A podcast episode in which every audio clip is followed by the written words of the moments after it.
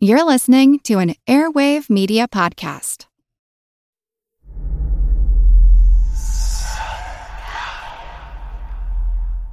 Hey, y'all, spooky season is here. And if you're looking for a show to whet your appetite for a little haunted history, then I'd like to invite you to check out Southern Gothic, a chart topping history podcast that explores some of the most infamous legends, folklore, ghost stories, and hauntings of the American South. We've covered all sorts of stuff from the Bell Witch of Tennessee to the disappearance of the Confederate submarine, the H.L. Hunley. Not to mention our deep dives into the local lore of some of America's oldest and most haunted cities, like New Orleans, Charleston, and St. Augustine. So, if you're ready for a little good old fashioned Halloween storytelling with a commitment to quality historical research, then be sure to check out Southern Gothic today. It's available now on all your favorite podcast apps.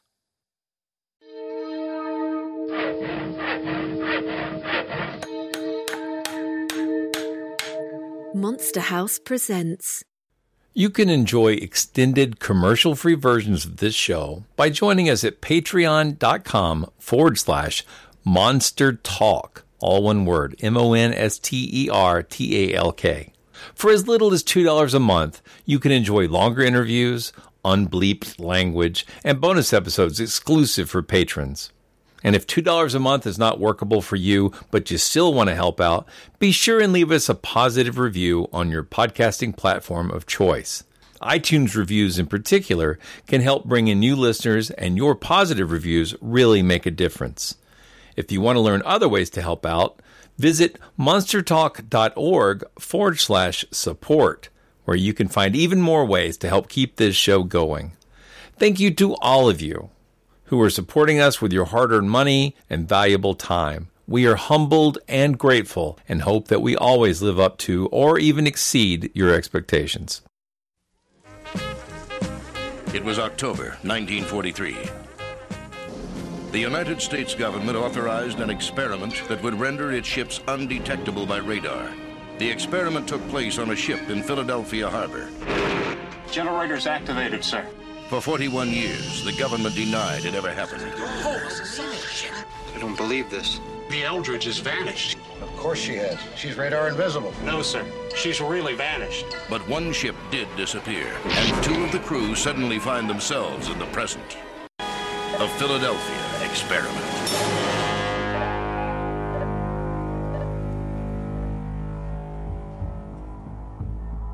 It's actually quite unlike anything we've ever seen before. A giant, hairy creature, part ape, part man. In Loch Ness, a 24 mile long bottomless lake in the highlands of Scotland. It's a creature known as the Loch Ness Monster. Monster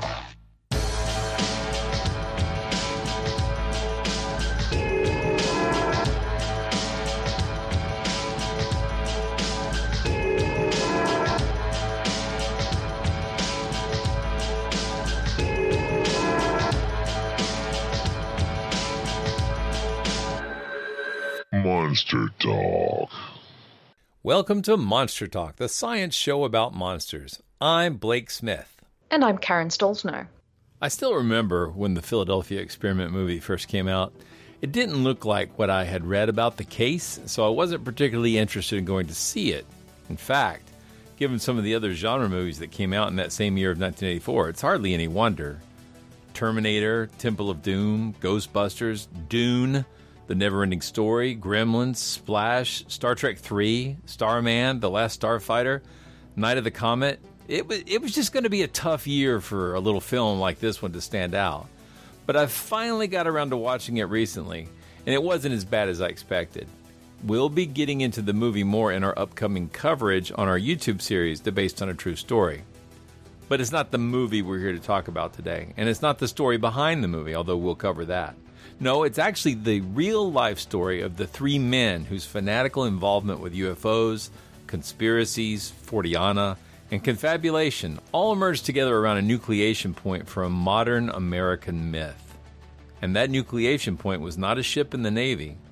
No, it was a peculiar little man from Pennsylvania named Carl Allen. And like a molecule that has far more interesting properties than any of the single atoms that form it, so too does the story of the Philadelphia experiment turn out to be a weave, a tapestry of fabric with threads brought by each of the three fathers of the tale. The normal format for any paranormal show would be to tease that there might be something to the legend after all, but I'm not going to do that. The hard work of debunking this story has already been done long ago, more than once, and definitively. Yet, the underlying story of these three fathers, well, that's a far lesser known tale, and one that I think is quite worth telling. So I don't think you need to stay up at night worrying about the government trying to turn a ship invisible only to have it teleport and drive the crew mad, because that never happened. But the things that did happen are strange, they're sad, they're poetic, and perhaps form a better and truer story of fringe America than any of the big myths that we usually focus on. We're delighted to have David Halperin back to cover this with us for two episodes, so please, please, please check the show notes for links to his fantastic research on this topic and to his books and blog. Monster Dog. We're excited to welcome back uh, David Halperin again. Uh, as a reminder, David is an emeritus professor of the Department of Religious Studies at University of North Carolina, Chapel Hill. And a, a listener recently told me I talk too fast sometimes, so I'm going to slow down just a little bit. Uh, you last really? heard, yeah, I know, I know. I don't think I talk fast, but uh, I can't, you know. Quality assurance suggests that if people are complaining, maybe I should listen. Um, I mean, I don't do that in my marriage, but sure, whatever. but uh, David last joined us in give it a go in May of 2022. My goodness, time flies uh, to discuss his book Intimate Alien, mm-hmm. uh, which uh, I highly recommend both that previous interview and the book. So check that out. A link is in the show yes. notes. Uh, t- we're welcoming David back today to talk about a topic that on the surface might seem like a simple story that's unlikely, but actually I think is just the icing on top of a giant cake of uh, mystery, uh, mental illness, uh, chicanery, all sorts of things. It's really quite a story. So we're going to be talking about mm. the Philadelphia experiment. So cool. I thought it might be useful if we kind of just began with a, an overview of the narrative of the Philadelphia experiment, but then I want to look at the people behind it first before we sort of dig in on this on the, that that story. Well, let's do the Yeah. fifty thousand foot overview. It is the legend that during World War II, a destroyer ship was turned invisible as part of an experiment with the most terrible effects on those human beings who happened to be on the ship, and that it was teleported in a matter of minutes from a dock in the Philadelphia Navy Yard to Norfolk, Virginia, and then back again. That is the legend. Now, what So I would hope we can do is explore the drama behind the legend. Not sure where to begin with this, but uh, it just seems strange to me that the story wasn't reported or first reported until about 10 years after it supposedly happened. Well, that's part of the that's part of the drama. That's part of the drama. And I'm going to I'm going to say I, I don't have the sl- I don't think there's the slightest chance that the legend is true. No, no, So no. we- Sadly, no. I, you know, there's up front, skepticism. yeah. yeah, yeah. There- is that, like, is it true? Is it not? Skeptical deconstruction, debunking. But I think if you just go down to is it true or not, you're going to miss a lot. You're going to miss a lot because there is so much more going on here. You're going to miss about 95% Um, Yeah, yeah. of what's important about the Philadelphia and it, it, experiment. and it let's let's begin by I, I think it's not a UFO story, yet it would not exist outside of UFO culture, like or without UFO culture. Or- That is, that is a very deep question, because on the surface, it's not ob- uh, it's not at all obvious what it has to do with UFOs. I mean, we associate UFOs with life on other planets, other galaxies, space visitors, and the Philadelphia experiment doesn't uh, has nothing to do with any of them. And yet, the fact is that it grew up in the UFO context.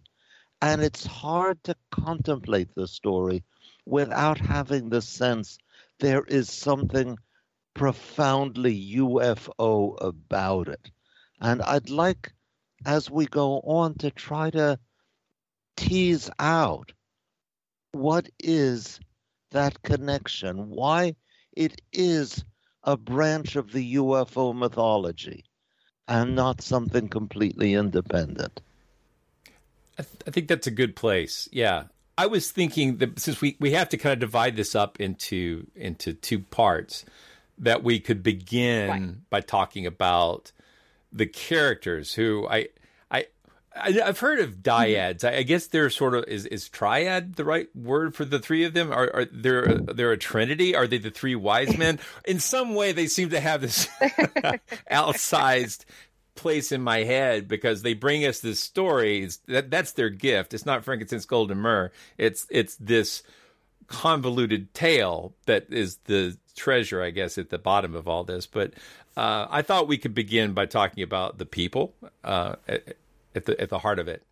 Perhaps we can begin talking, uh, David, about uh, Gray Barker. Okay, Gray Barker, born in 1925 in a a place called Riffle, West Virginia, so tiny that it didn't appear on most maps grew up in hard scrabble poverty, became a businessman. He called himself a booker and had to explain to people that that wasn't the same as bookie. He ran a business booking films for local movie theaters, but he wanted to be a writer.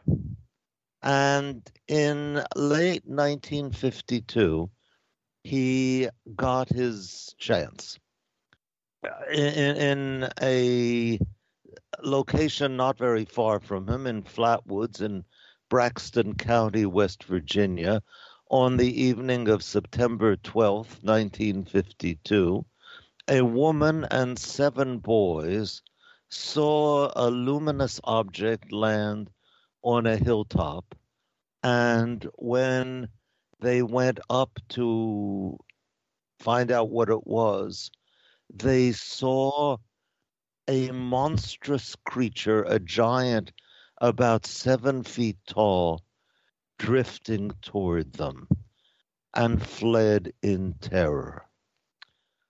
Barker did an investigation of the incident, wrote it up for a magazine called Fate, uh, and it was published under the title The Monster and the Saucer. And this started Barker in his career of publishing about flying saucers, as they were then called.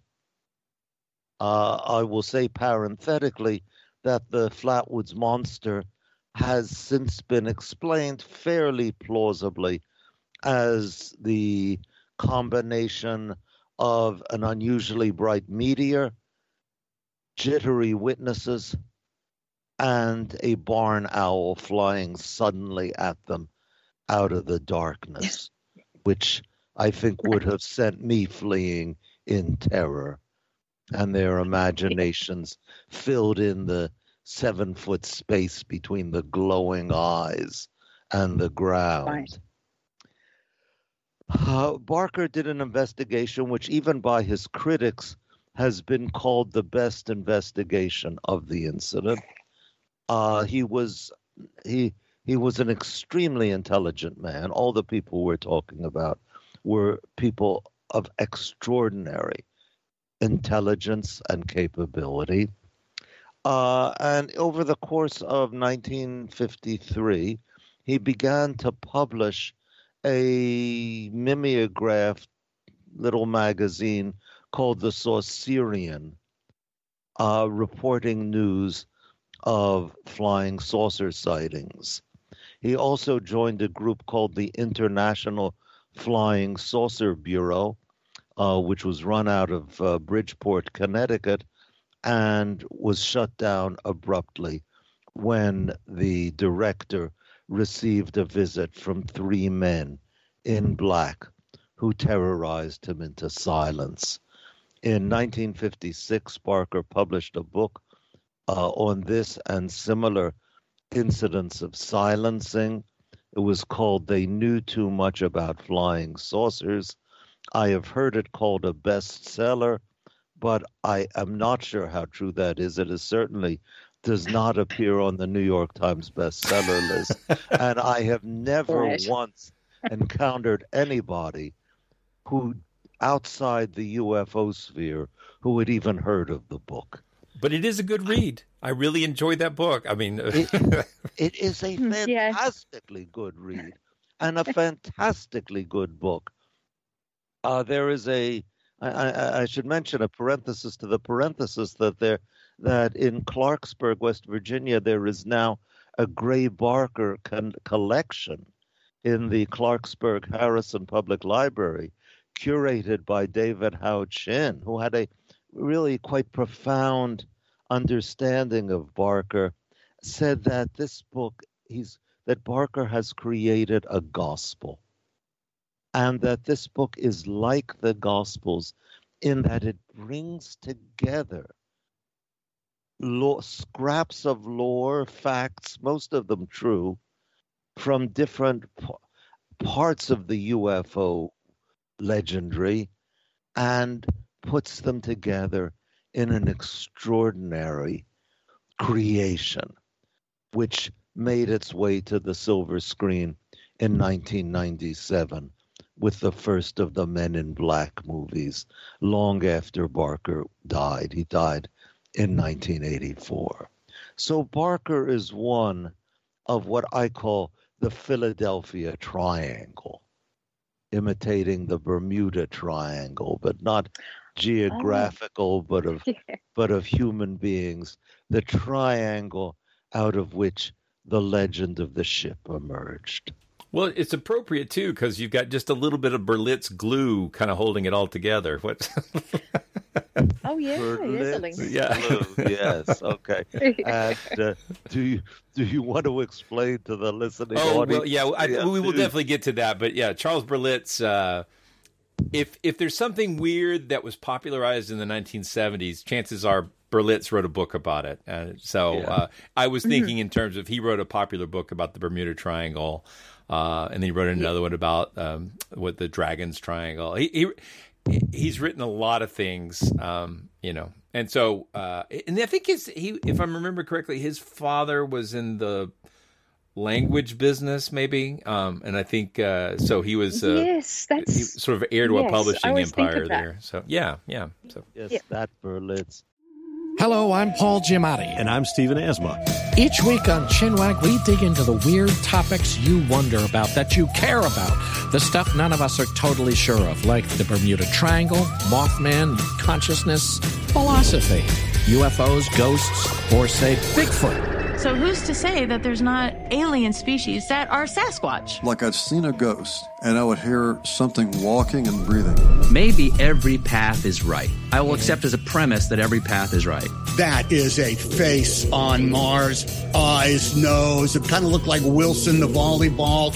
Some people enjoy the waves or whatever uh, crashing, and I enjoy listening to a quantum physics audiobook. I do think there are many things in the world that we just don't understand yeah. and probably won't understand. That's our yeah. whole show. so join us every Wednesday on all major podcast platforms and find us on Instagram, TikTok, and Twitter at ChinwagPod and Wagon.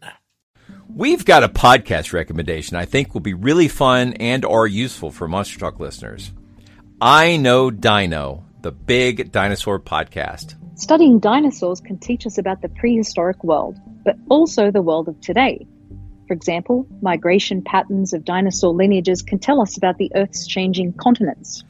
Climate models of dinosaur ecosystems help us understand global warming. Studying dinosaur diets can help show the link between plant and animal evolution. Talk about paleo. Hmm. In many dinosaur injuries, paleopathologies are the first known occurrences of diseases. A new episode of I Know Dino comes out every week with new dinosaur discoveries you won't hear about anywhere else. You can find I Know Dino on Apple Podcasts, Spotify, or wherever you get your podcasts. And he his name appears on the cover of a book, a, a 1979 book called The Philadelphia Experiment. I don't think he actually did much writing on it, but by lending his name to the book, he made it a uh, well. Let's say that that the person who really wrote it, William Moore, was able to quit his job teaching English in high school. Nice as a result of that book. Well, we've got. I, I know we, are going to come back. What I want to do is talk a little bit about these people, and then we'll do in part two of this. We'll talk about what happened to them. Uh, so the next character I'd like to talk about is Morris K. Jessup. Well, let's talk a bit about Jessup. he was uh, he was born in 1900 in a uh, on a farm in Indiana. Uh, his neighbors remember the family as having been shabby genteel, quite quite a contrast with Brave Gray Barker's upbringing. Uh, in high school, he was known as a brain who was quite insufferable toward those who didn't share his intellectual capacities. Uh, he was the teacher's pet for whom great things were predicted in the future. Uh, he went to the University of Michigan at Ann Arbor, where he went first for a BA and then an M and went, went toward a PhD in astronomy. And there something happened. The teacher's pet turned snarly and rambunctious. Uh, one professor remembered his fits of outbursts of temper bordering on the insane. And in 1931, he he left the Department of Astronomy. Have got, got he got his MA, but he would never get his doctorate, and he spent the next uh, couple of decades wandering. If you ask me how he supported himself at the time, I I really can't answer that question, and I think it's an excellent one. Uh, he visited archaeological sites in uh, Latin America. Can, I, was... can I quickly say that that's interesting because I was looking at the documentation of that. And for some reason, the Wikipedia article about Jessup acts like that's made up, but he absolutely did. He absolutely really went to these archaeological sites and and, and, and participated in some ways. As far as I know, yes. Yeah, yeah, yes. uh, and I wouldn't find anything su- surprising about it. I mean, the man was was tremendously talented. Uh, and he he was struck that the, the craters in the highlands in Mexico reminded him of craters on the moon. And he had the fatal habit of some ex- unusually brilliant and creative people of trying to find the gigantic key to, to, to, to unifying all sorts of diverse phenomena. And when the flying saucers put in their appearance in 1947, somehow, and we don't know just how, he became convinced that the flying saucers were the unifying matrix of it all. Now, his views on saucers, well, you've seen that they were they're they're really quite unconventional. I mean, he wasn't, you know, back in the 1950s, the early 1950s, it was still quite possible to believe there might be life, intelligent life on Venus or or Mars, but he didn't go that route. He saw the the flying saucers as coming from a point of gravitation neutral between Earth and Moon and they were somehow connected with what he regarded as the first wave of human civilization that had been destroyed in some cataclysm. We are the second wave. And the first wave left its relics in these tremendously impressive uh, archaeological sites the, the, the, that we the people still marvel. I mean, I don't think we need to invoke ancient astronauts, but we can still marvel at the technical virtuosity with which these enormous structures were put together. And for Jessup, these were relics of that first wave. And perhaps he thought they were human relics of the first wave in the Pygmy peoples hmm. of the world, which are sort of a liminal group, he thought, between or present day humans and the advanced beings who flew the flying saucers. So the flying saucers really are not from other planets or not from outer space, that they are part of the story of humankind, or indeed Perhaps, he said, the UFO is the story of humankind. And I've just shifted from talking about flying saucers to UFOs. UFOs until the mid 50s were a fairly unfamiliar uh, abbreviation used by the military, unidentified flying objects. And it was Jessup was perhaps the first writer to use them in to use the term in a popular book, and on on uh, the covers of both of his uh, uh, uh of two of his books, the the case for the UFO and the expanding case for the UFO, there's an asterisk next to UFO, and then at the bottom, unidentified flying object, as if the average reader is not going to know right away what UFO means. So this was where Jessup's first book, The Case for the UFO, came out in paperback in September of 1955. And this is where the drama begins. This seems like it's a good time to start talking about the, the third person involved in this story, Carl Allen. David, can you tell us about yes. him? Well, I can tell you a lot about him. But when I first became aware of the story, and my my friend Jerry Clark, who is one of the master ufologists of our age, uh, sent me uh, sent me the a letter about him in 1963, and told the th- revealed to me what I'm about to reveal to you. He was still a mystery man. So let so I'm going to leave him as a mystery man until a later stage. The port. Uh, I said okay. Jessup's Jessup's book, The Case for the UFO, came out in 1955, and Jessup also gave a number of lectures in which he imagined he took Einstein's more or less legendary unified field theory and said that that may be the key to how the UFOs fly. And at the beginning of 1956, he got a letter and the letter was postmarked Gainesville, Texas, but had a return address of from New Kensington, Pennsylvania. And the signer, the, the author of the letter, signed himself Carl M. Allen, but in the return address he gave the name as Carlos Allende.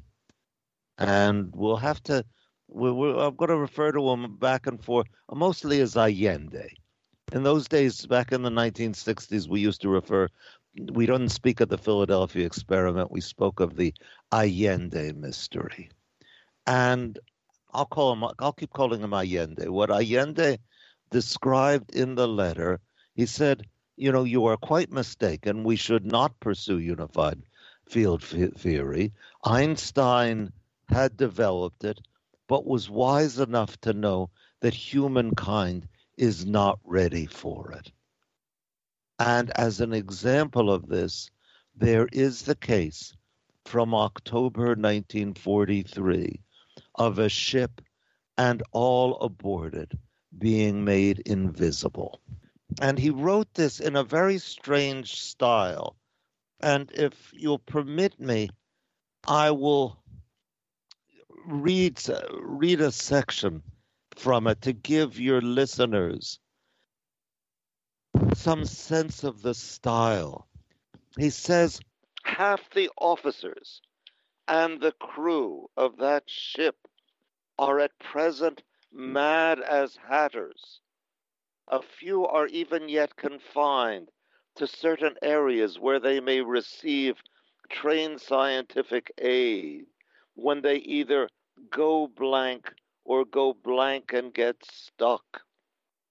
It is when they get stuck that they call it Hell Incorporated.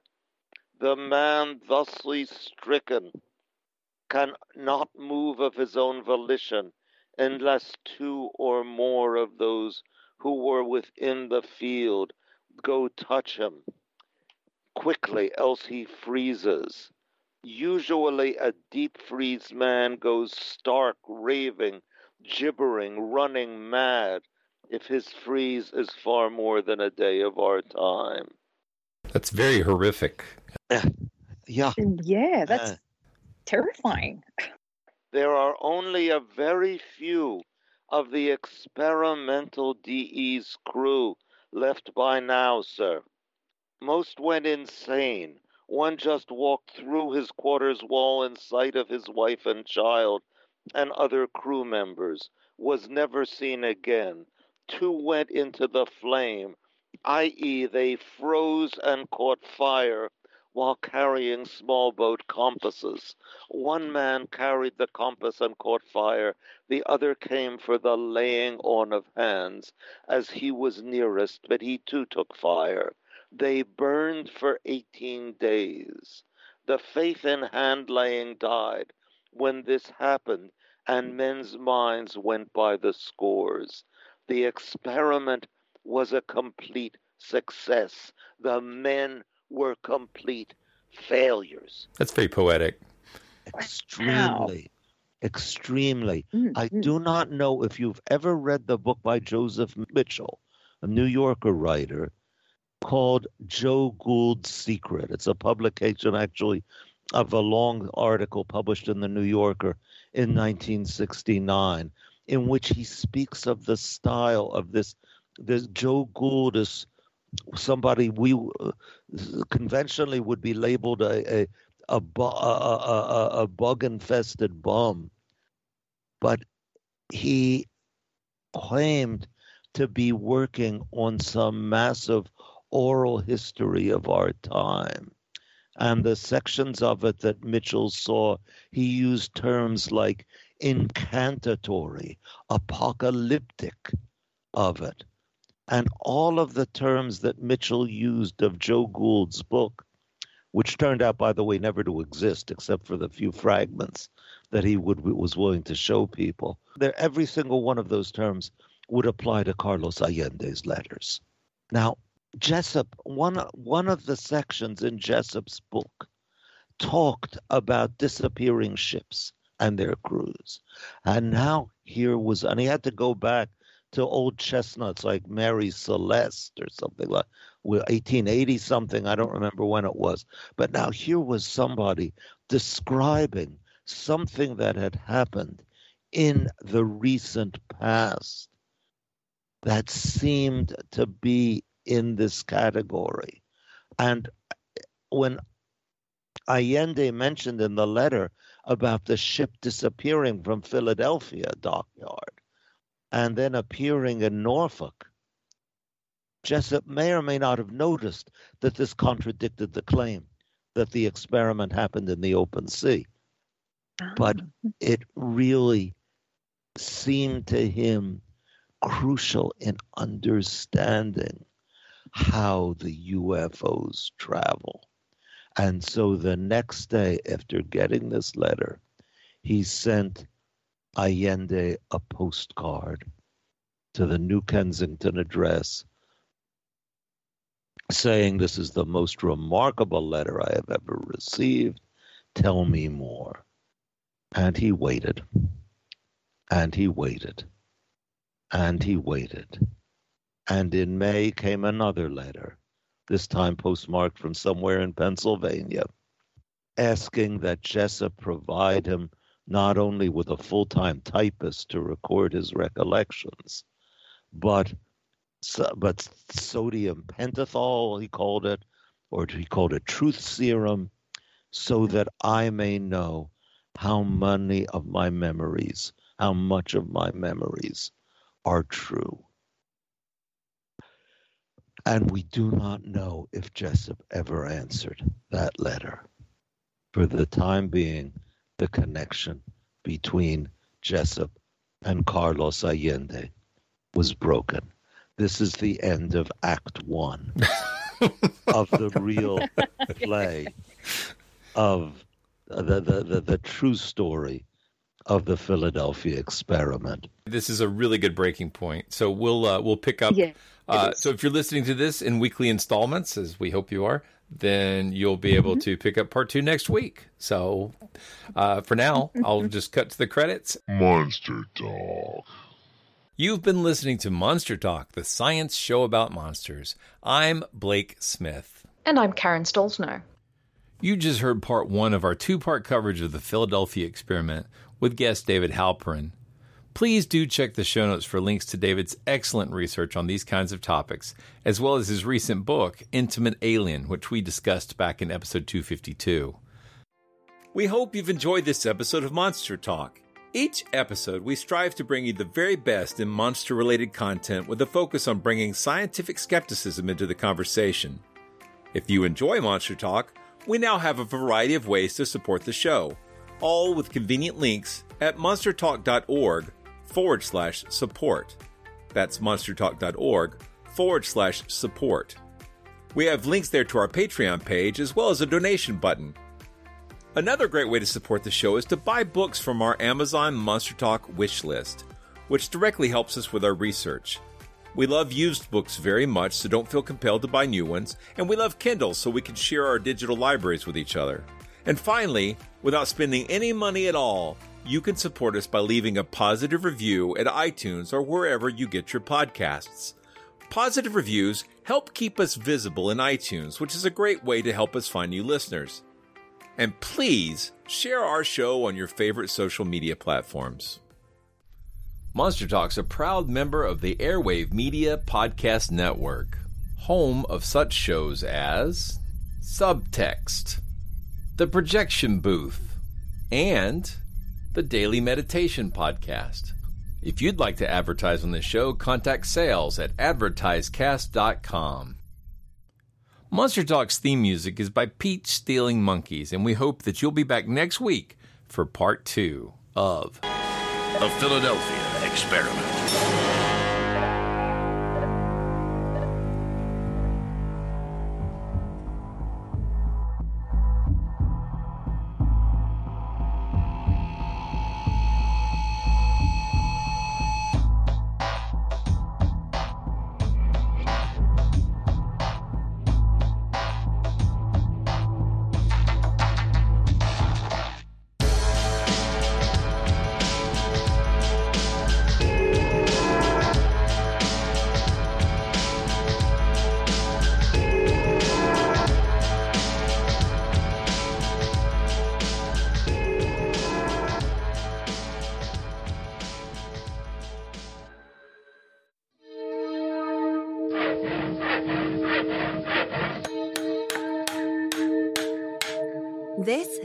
Monster House presentation.